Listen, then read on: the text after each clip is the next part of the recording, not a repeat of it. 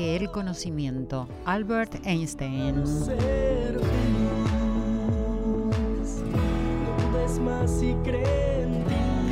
Buenas noches querida familia, este equipo de corazones valientes los recibe junto a Irene Roast, Ale Segade en la producción y Fabián Panisi en la operación técnica. Buenas noches.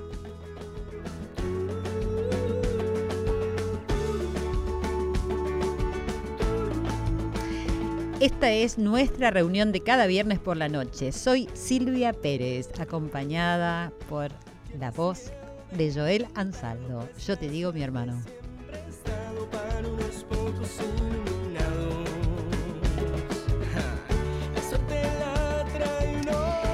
Muy bienvenidos a Corazón Valiente, el poder de los valores. Un viernes más que nos encuentra acá en nuestro hogar, en Radio Nacional, la radio de todos, que se extiende en toda la República Argentina a través de más de 49 emisoras y a lo largo del resto del mundo gracias a la tecnología.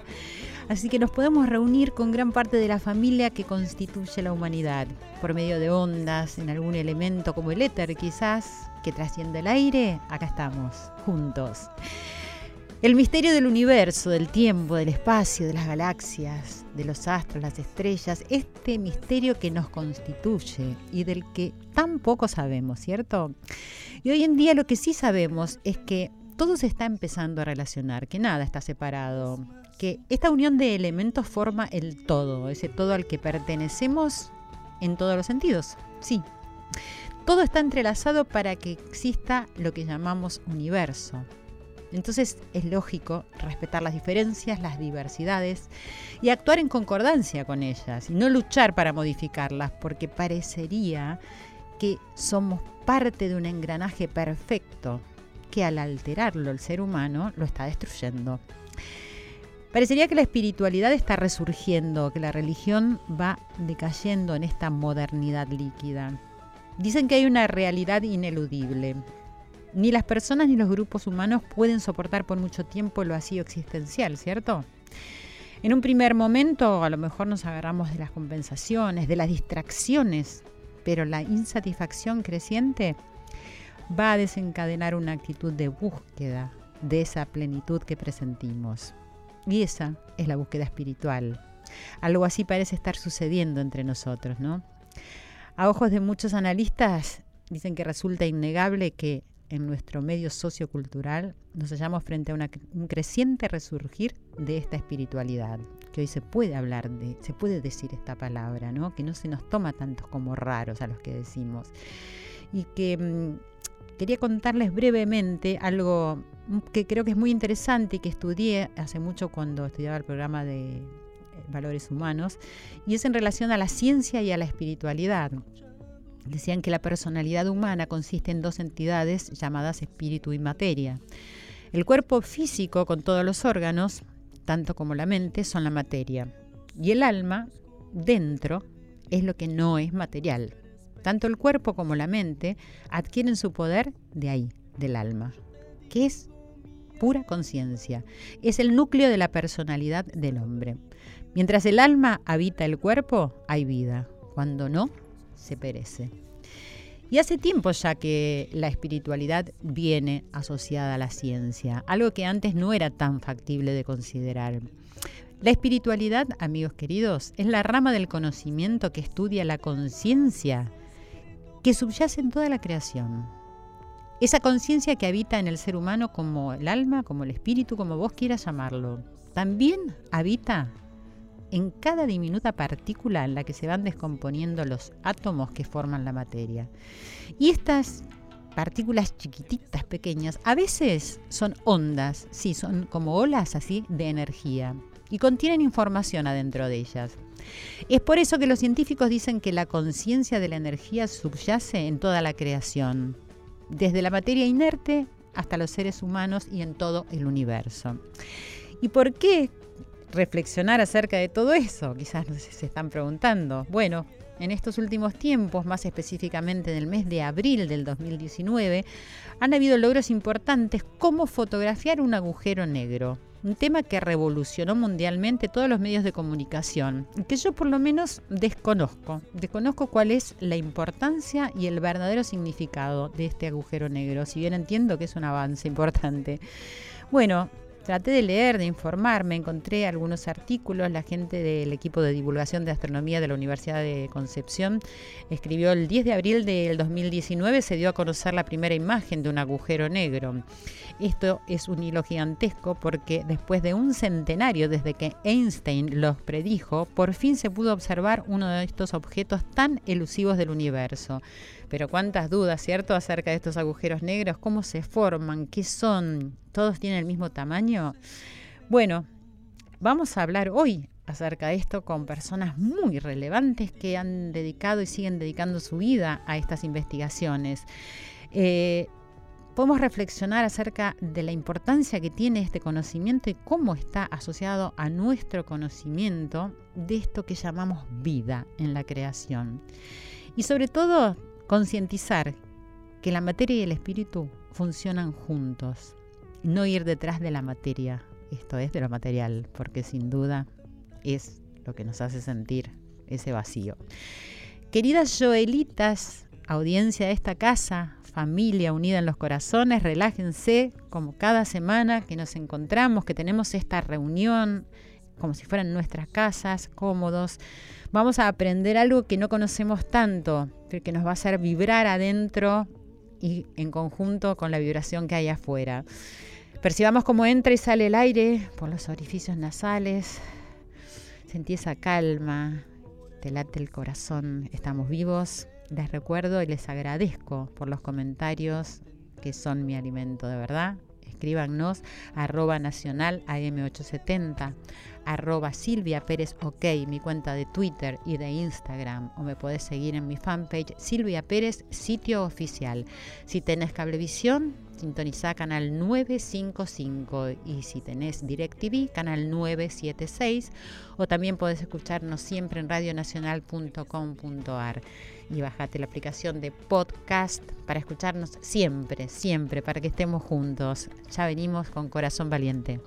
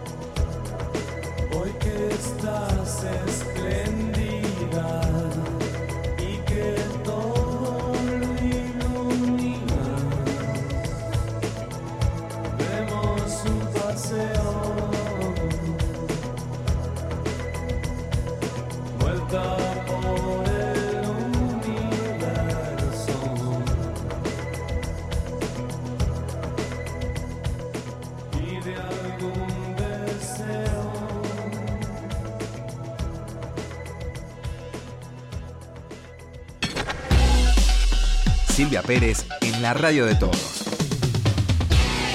Corazón Valiente.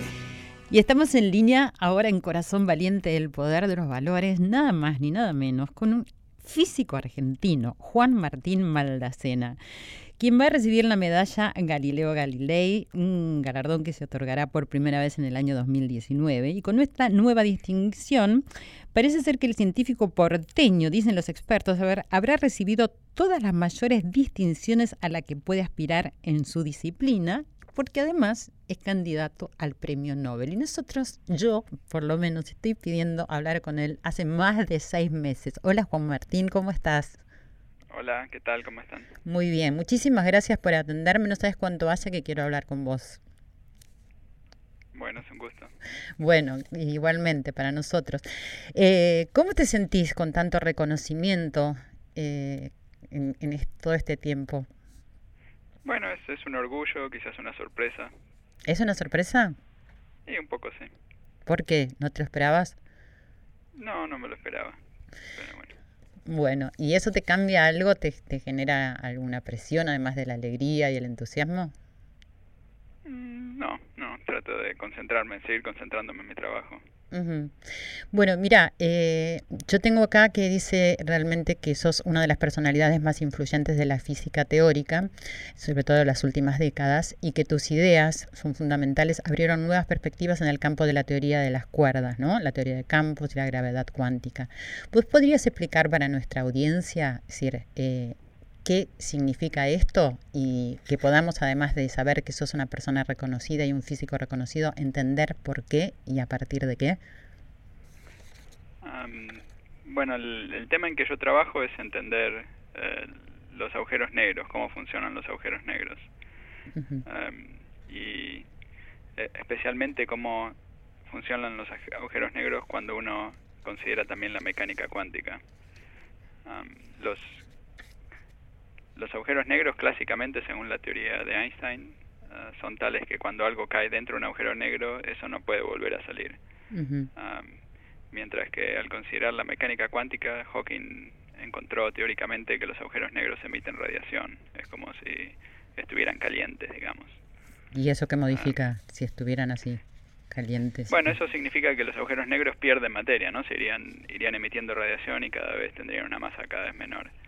Entonces, la, la, pregunta es cómo eh, estas dos cosas son compatibles entre sí a un nivel más fundamental.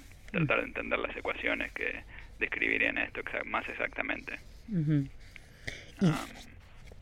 ¿Y, qué, qué, implicancias tendría para, decir, para nosotros en la vida? Entonces, esto... El, sí, el objetivo por la cual estamos investigando este tipo de temas es para entender cómo funciona la gravedad o el espacio-tiempo a, em, a, escalas muy pequeñas, em, cómo es el espacio-tiempo compatible con la mecánica cuántica. y esto es importante para poder entender el principio del Big Bang.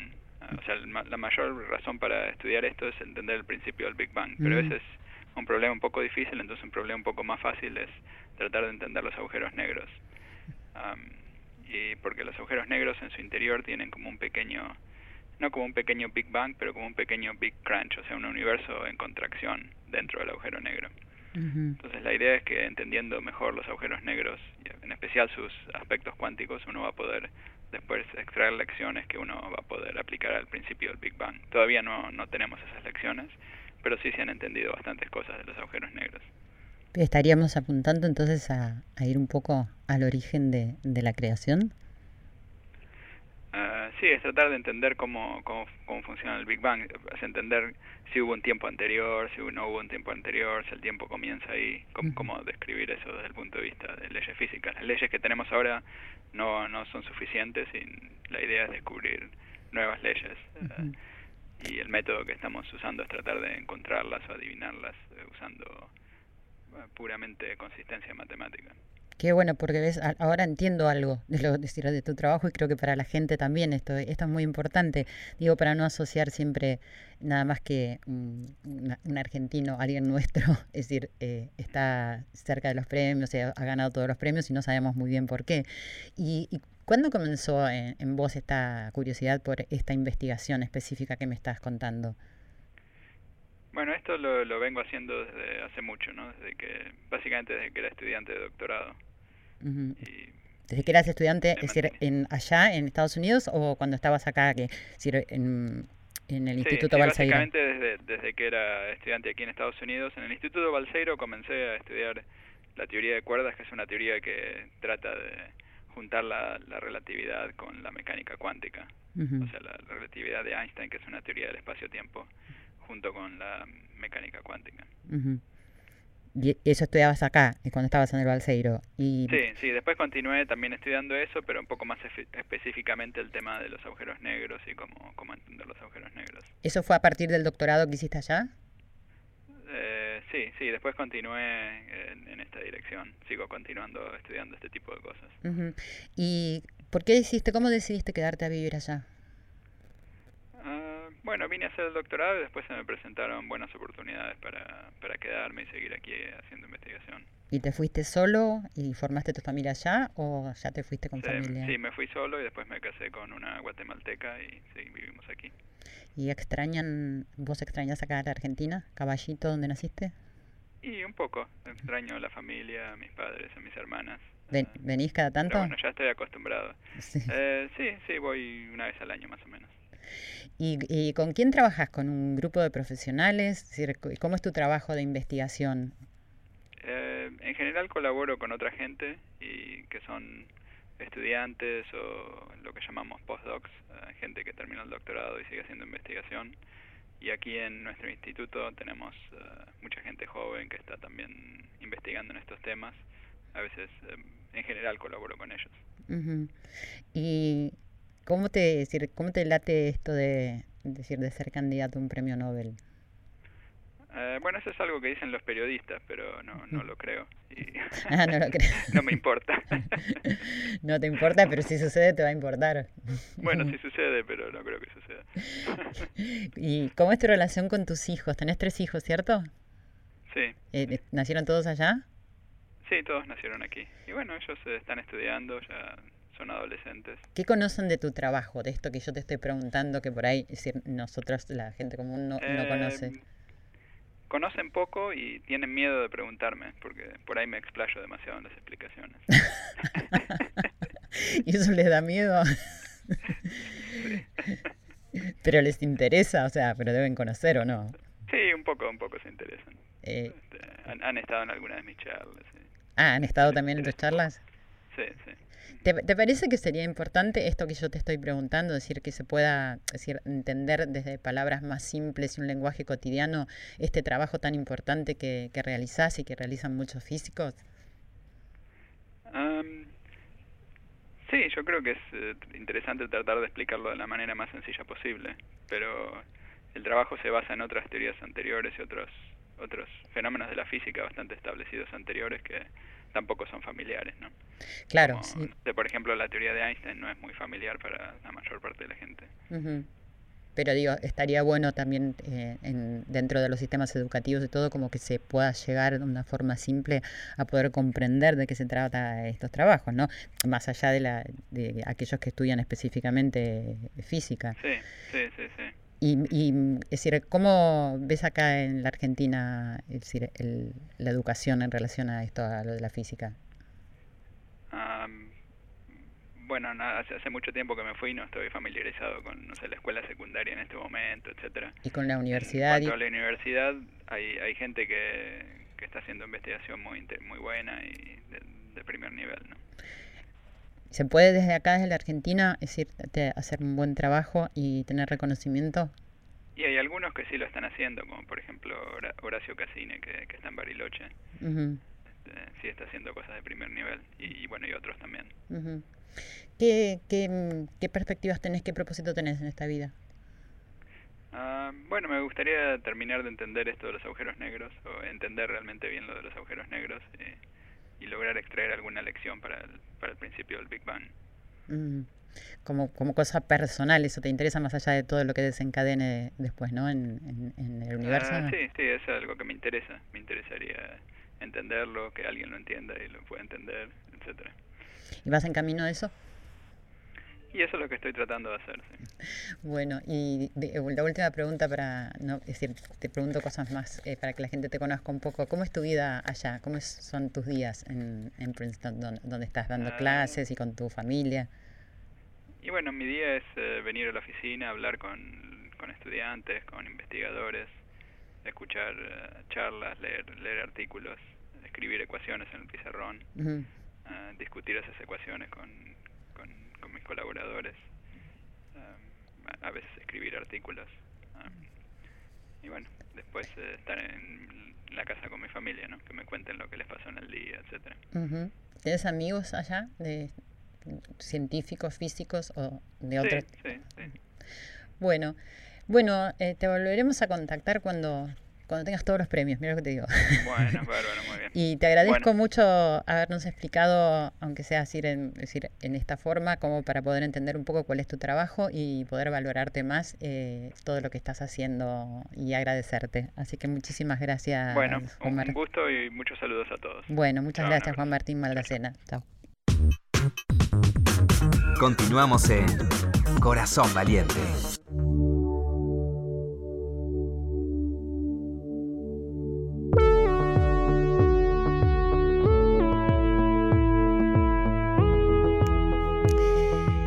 Y aquí estamos en Corazón Valiente, en Radio Nacional, reflexionando acerca de estos temas tan eh, misteriosos, conocidos, desconocidos, con muchas preguntas.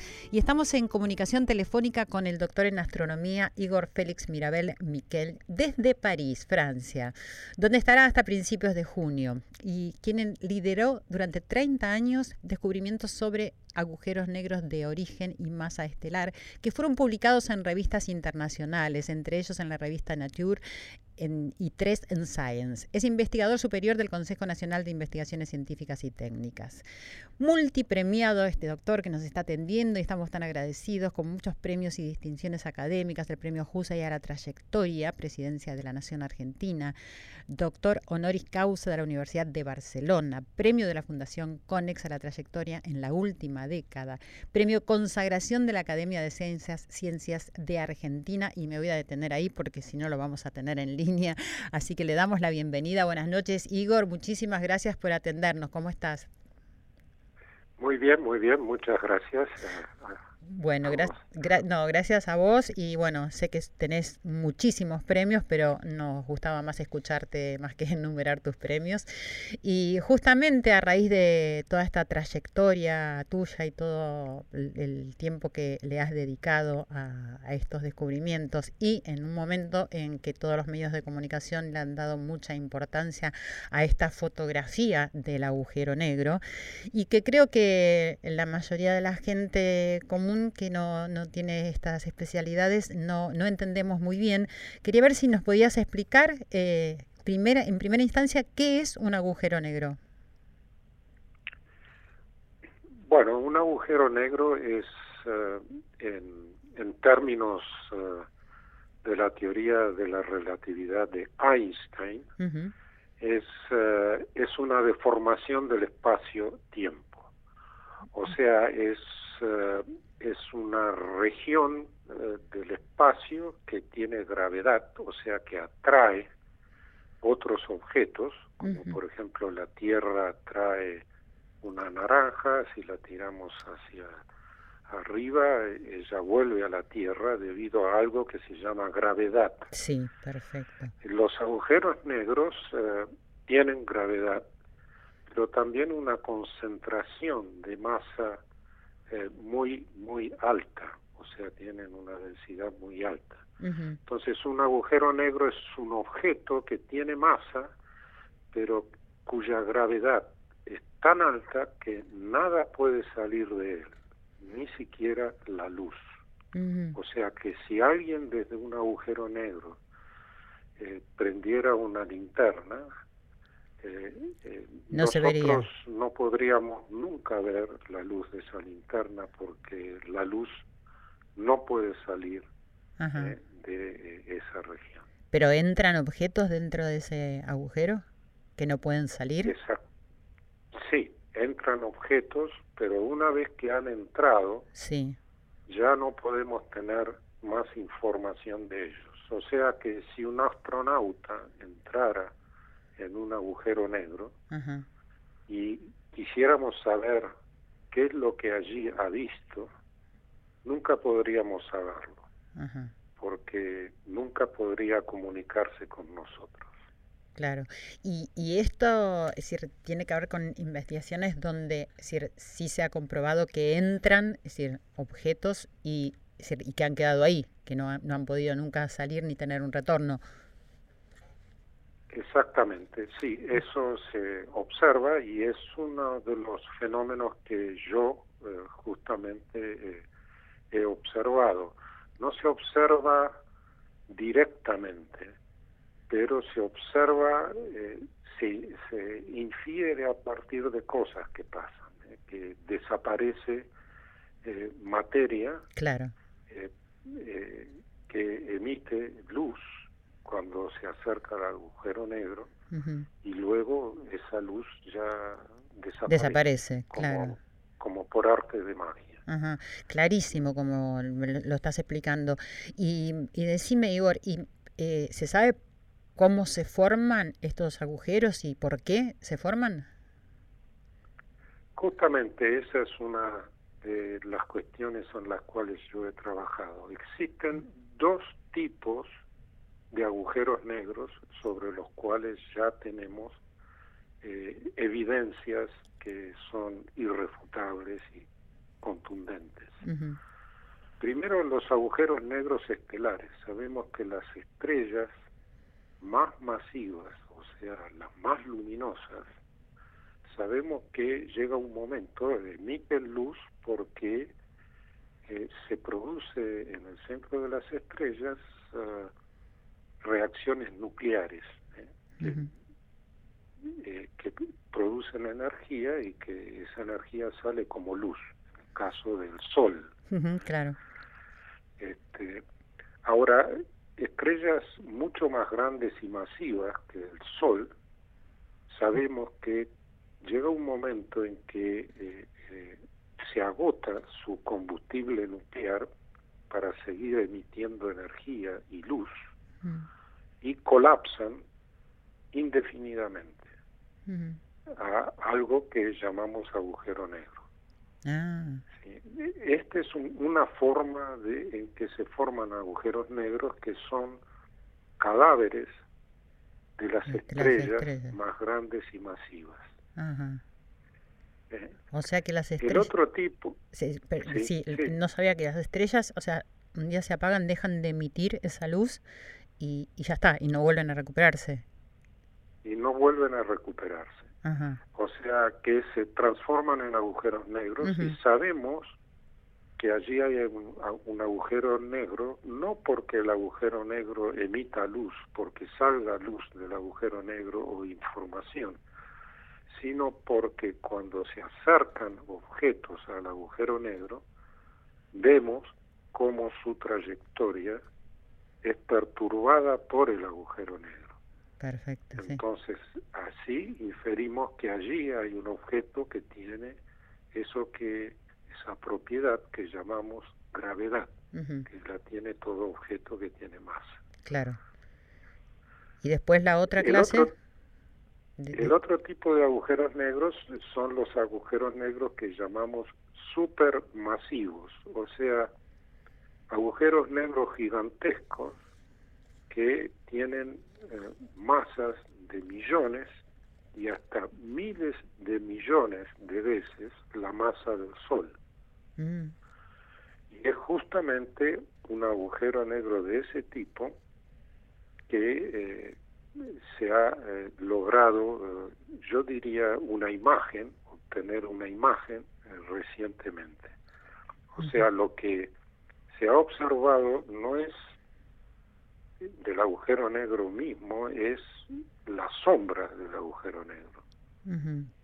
Y eh, en esa imagen lo que aparece alrededor de esa sombra es luz que proviene de materia que está cayendo hacia el agujero negro, Ah, que está orbitando alrededor del agujero negro y a medida que orbita alrededor del agujero negro en ese movimiento, digamos, progresivo de acercamiento, emite luz.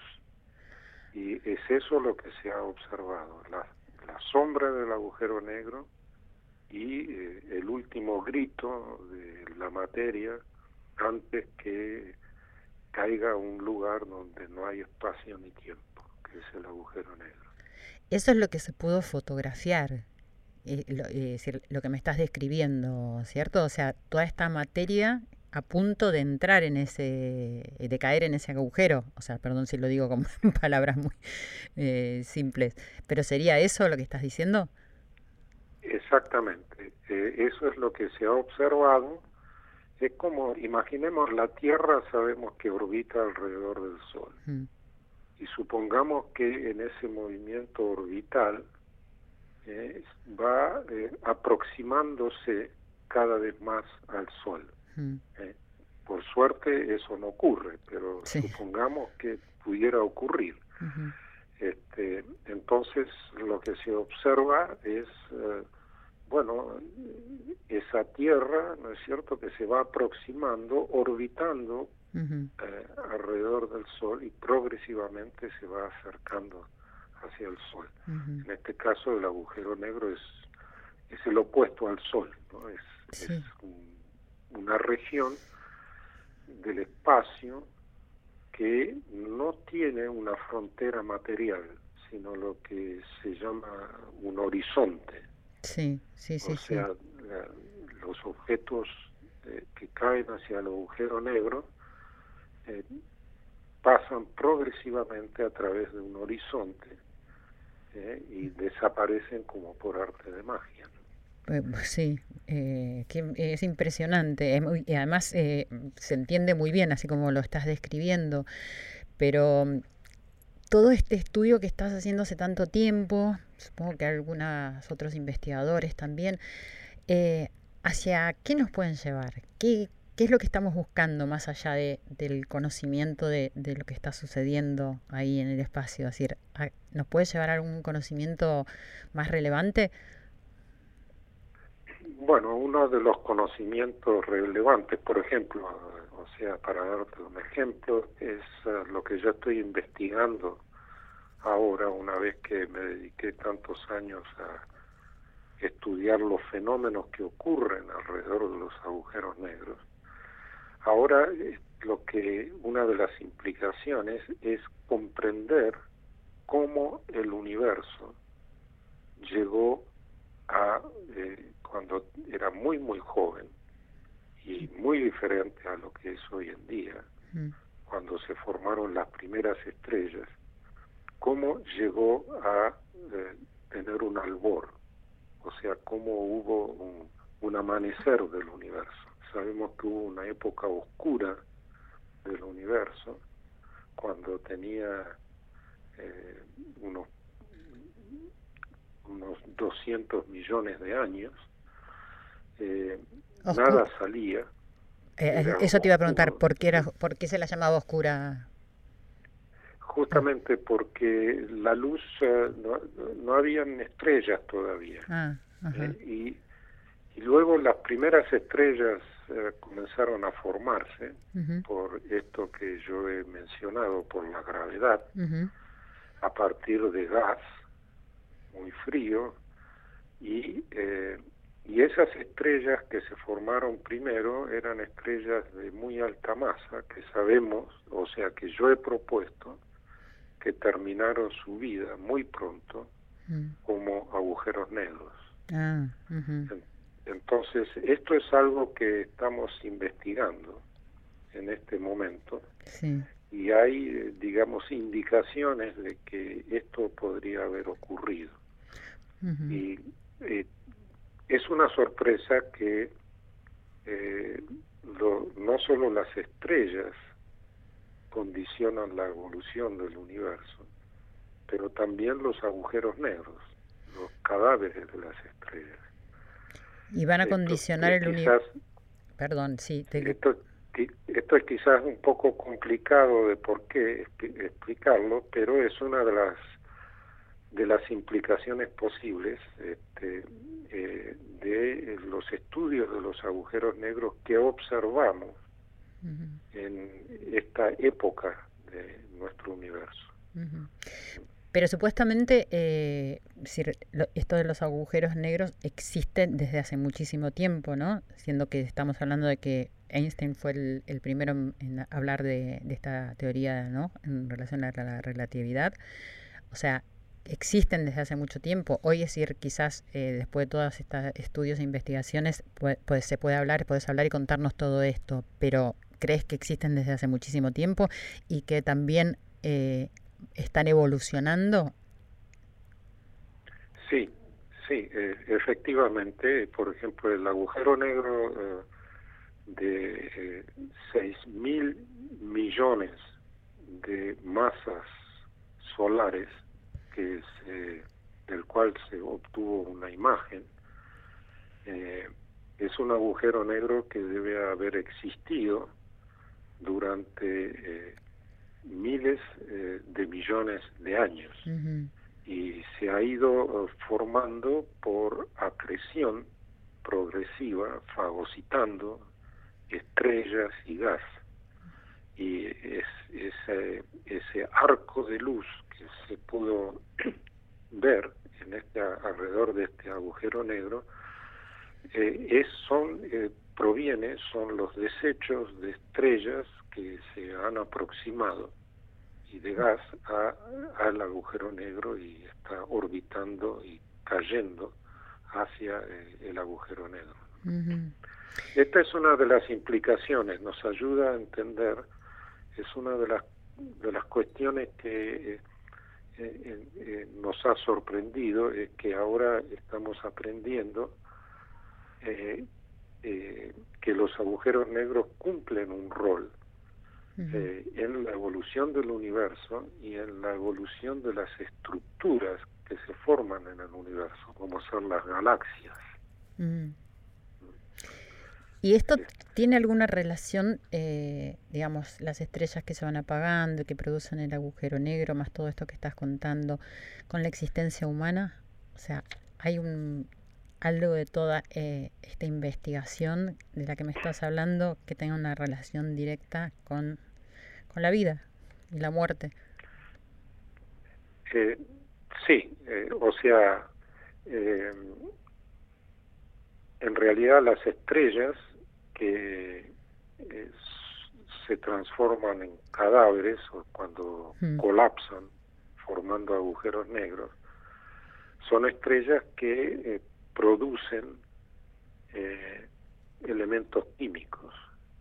Sabemos, por ejemplo, que el calcio de nuestros huesos, el oxígeno que respiramos, o sea, toda la complejidad química del universo, se gestó en los centros de las estrellas. O sea, como decía un astrónomo muy célebre llamado Carl Sagan, sabemos que nosotros somos polvo de estrellas.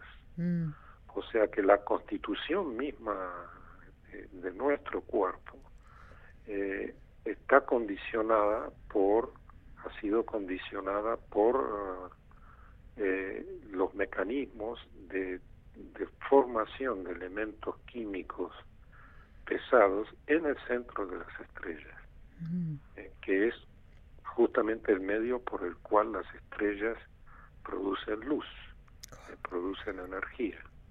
Eso que quizás tendríamos que entender nosotros, que también tenemos un centro ¿no? de luz y que quizás no lo estamos percibiendo, teniendo mucha conciencia. Y a propósito de esto, quería preguntarte, es decir, eh, ¿cómo, convive en este momento, en esta época de la vida, la ciencia y la espiritualidad? Bueno, o sea, eh, nosotros eh, lo que nos inclinamos hacia las ciencias, este, nos inclinamos porque tenemos preguntas. Eh, yo, por ejemplo, mi interés original era era la filosofía. Yo estudié filosofía también, leído. además de ciencia.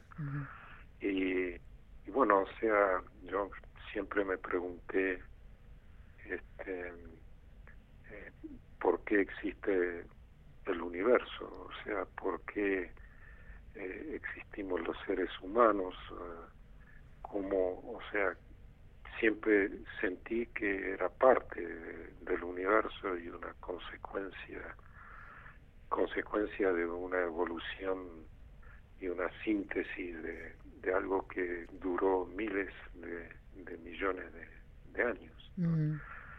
Eh, bueno, ahí hay algo de espiritualidad. Yo creo que eh, es, eso es lo que te puedo decir.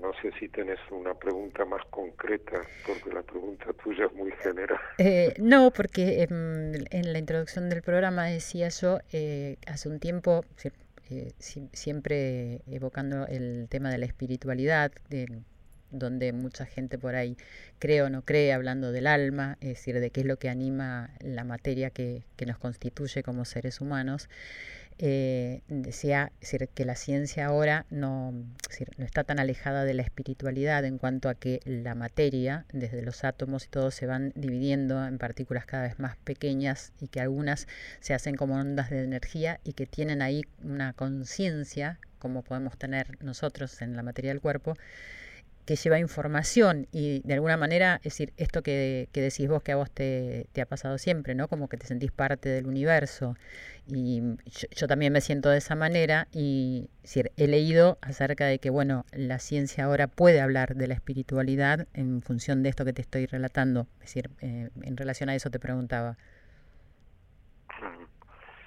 Claro, este, sí, sí, por ejemplo, eh, hay algo que yo veo una analogía en lo que observamos con nuestra propia vida. Por ejemplo, la, estas estrellas eh, que estos agujeros negros, perdón, que se forman a partir de las estrellas cuando colapsan. El modo en que nosotros tenemos de identificarlos es cuando eh, forman parte de un sistema binario, o sea, cuando el agujero negro eh, eh, tiene como compañera mm. una estrella que emite luz. Entonces podemos ver cómo la estrella orbita alrededor del agujero negro y inferir eh, cosas a nivel científico sobre el agujero negro, como ser su masa, este, su, su origen, etcétera. Y bueno, o sea, es como una danza eh, eh, de la vida y la muerte. ¿no? O sea, el agujero negro es una estrella que ha muerto, eh, pero está asociado a una estrella que está que está viva, ¿no? que emite luz, que emite energía. Claro. Entonces es como es, es como nuestra vida, o sea, vamos eh, viviendo y muriendo, o sea, vamos creando nuevas cédulas y hay otras que van muriendo. Bueno, y, no, pensaba, eh, el, pero también eh, esa muerte dentro del agujero negro, donde hasta lo que estoy entendiendo no hay retorno, porque no vuelves de ahí, también significaría como que no se vuelve a, reconstruir dentro de, del espacio del universo, como para volver a crear o eso es un misterio que no se sabe? Eso no se sabe. Eh, una posibilidad es que, eh, y eso uh, teóricos de los agujeros negros como Hawkins han planteado eh, que, y Einstein también, que el agujero negro podría ser un camino para acceder a otros universos Mm. Eh, con los cuales no estamos conectados más que a través de agujeros negros. Eh, o sea que eh, esto que para nosotros es un agujero negro, en otro universo podría ser un agujero blanco, mm. del cual sale materia y del cual se crea materia. Mm. Eso es una hipótesis, por supuesto no está demostrada. Claro. Pero es una hipótesis que, desde el punto de vista teórico, eh, es factible. O sea, no, no se ha encontrado ningún ninguna manera de falsificar esta hipótesis y es consistente con las leyes de la teoría de la relatividad de Einstein. Claro, sí, sí, sí. Este, esto es uh, en la película Interstellar, no sé cómo en español. Sí, Interestelar, sí. De, Interestelar. Mm. Exacto, sí. Que son lo que se llaman agujeros negros de gusanos, a mm. través de los cuales se podría llegar a, a tener, a transportar objetos a velocidades mayores que la velocidad de la luz. Mm. Eh, pero bueno, o sea, estos son hipótesis. Todavía no llegamos a, ahí a comprobarlo. Yo sé que eh, vos eh, me, comentaron que vos habías entrevistado a Maldacena. A Maldacena, sí, sí. Sí. Y él justamente trabaja sobre este tipo de hipótesis. Sí, me ha dicho. este, o sea, los agujeros negros justamente para los físicos teóricos eh, son laboratorios eh, ideales claro. para tratar de conjugar y hacer consistente la, la física uh, de los objetos a grandes dimensiones, que es la teoría de la relatividad de Einstein, mm. y la física cuántica, la mecánica cuántica, que es la física de los fenómenos ultramicroscópicos. Ahora, estas dos físicas eh, responden a principios que no son los mismos. Y, y eso es algo que nos molesta porque el universo es único, claro. es un universo, eh, un universo físico, y eh, debería responder a, principios que son únicos, para todo el universo, tanto para todas las dimensiones. Y eso no es así. Mm. Y justamente uno de los de las eh, implicaciones de los agujeros negros para los físicos teóricos es intentar a través de ellos, de lo que ocurre en sus sus proximidades por medio de experimentos ideales, compatibilizar eh, la física de Einstein, la teoría de la, relatividad. general y la teoría cuántica, que se maneja con el principio de incertidumbre, es uno de los principios. Bueno, que en definitiva es lo que lo que más sabemos y lo que más decir palpamos todos, la incertidumbre, ¿cierto? Bueno, eh, la verdad es que es muy interesante y además muy claro todo lo que nos estás eh, contando y creo, por lo menos yo lo que voy entendiendo, estamos hablando con Igor Félix Mirabel Miquel, eh, doctor en astronomía, entre tantísimos conocimientos que tiene. te pregunto, porque ya tenemos que ir cerrando esta gran charla que me, me, me, ofreciste, le ofreciste a toda nuestra audiencia algo primero mm, que me quedó de los agujeros negros y después quiero preguntarte algo de tu vida. Eh, ¿Pueden chocar dos agujeros negros? ¿Qué pasaría? Ah, sí, sí, sí. Justamente esto es algo que, y, para mí es, eh, en mi opinión, es una de, de las observaciones eh, que, que más van a aportarnos eh, dos agujeros negros, eh, justamente hace tres años se detectó por primera vez la fusión de dos agujeros negros. Ah. De dos agujeros negros de, de masa estelar, de estos que provienen de... las estrellas. de las estrellas. Y eh, justamente son agujeros negros que eh, tenían una estrella orbitando alrededor de, ellos eh, y la estrella que orbitaba ella misma se transforma en un agujero negro. Entonces quedan dos agujeros mm. negros orbitando uno alrededor del otro y eh, durante millones de años van orbitando, perdiendo energía hasta que se fusionan. Mm lo que se llaman ondas gravitacionales. Ah. O sea, como hay ondas de luz, ondas de radio, sabemos hoy en día que hay ondas gravitacionales en el espacio. Mira, no sabía, nunca había entendido que eran, sí, es la primera vez que no entiendo. Cuando, hablamos del firmamento, en realidad el firmamento que nos parece que es fijo, no es, no es nada fijo. Claro. El firmamento tiembla continuamente, porque el espacio tiembla continuamente debido al pasaje de ondas gravitacionales, ahora sabemos, porque sabemos además, la gran sorpresa es que la cantidad de agujeros negros que están fusionándose en el universo por día es de eh, eh, miles. ¿Por día? y por día. Ah. el universo es muy vasto, es muy vasto.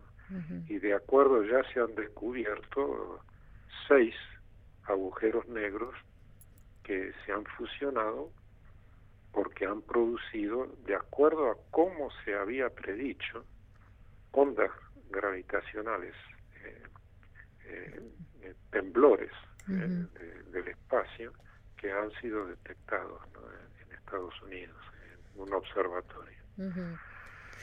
Y esto es, para mí es un descubrimiento que tiene muchas más implicaciones para la ciencia que eh, el, esta imagen que se ha producido, la cual también es sensacional. Yo jamás, cuando era estudiante, hubiera imaginado que se podría lograr claro. una imagen como la que se logró. Sí, y gracias a eso también creo que un poco estamos empezando todos a, a conocer un poco más de esto que está sucediendo, que, me parece que es importantísimo porque tiene mucha relación con, con, lo que le pasa al ser humano, ¿no? Es decir, estos temblores de los que vos me estás hablando y que es tan importante, para mí tienen repercusión en, en la vida humana, que es decir, es parte de todo lo que estás describiendo y de todas tus investigaciones. Bueno, Igor, te agradezco muchísimo por toda esta información, eh, por tu tiempo, por tu claridad y bueno, espero que sigan avanzando. ¿Qué expectativas tenés eh, a partir de ahora con todos estos estudios? ¿Qué, eh, no te entendí. ¿Qué, expectativas tenés? ¿Hacia dónde vas? ¿Qué te ah. decir, cuál, cuál, es tu mirada en, tu, en tu continuidad con, con el trabajo? Bueno, yo siempre quise estudiar cómo el universo evolucionó desde un principio. Y bueno, mis estudios de agujeros negros eh, en este momento me están ayudando a, avanzar eh, en la comprensión de cómo el universo se fue estructurando a partir de una especie de de sopa, ¿no? sin uh, estrellas, cómo se fueron formando las primeras estrellas y cómo se fueron formando las primeras galaxias. Y sabemos, esa es mi perspectiva y justamente en eso estoy trabajando ahora. Muchísimas gracias. Sí, te agradezco mucho y muy interesante y estaremos en contacto con vos para que nos sigas contando más. Igor Félix Mirabel Miquel, muchísimas gracias. Bueno, un placer y muchas gracias a vos. Gracias. Hasta pronto. Hasta luego.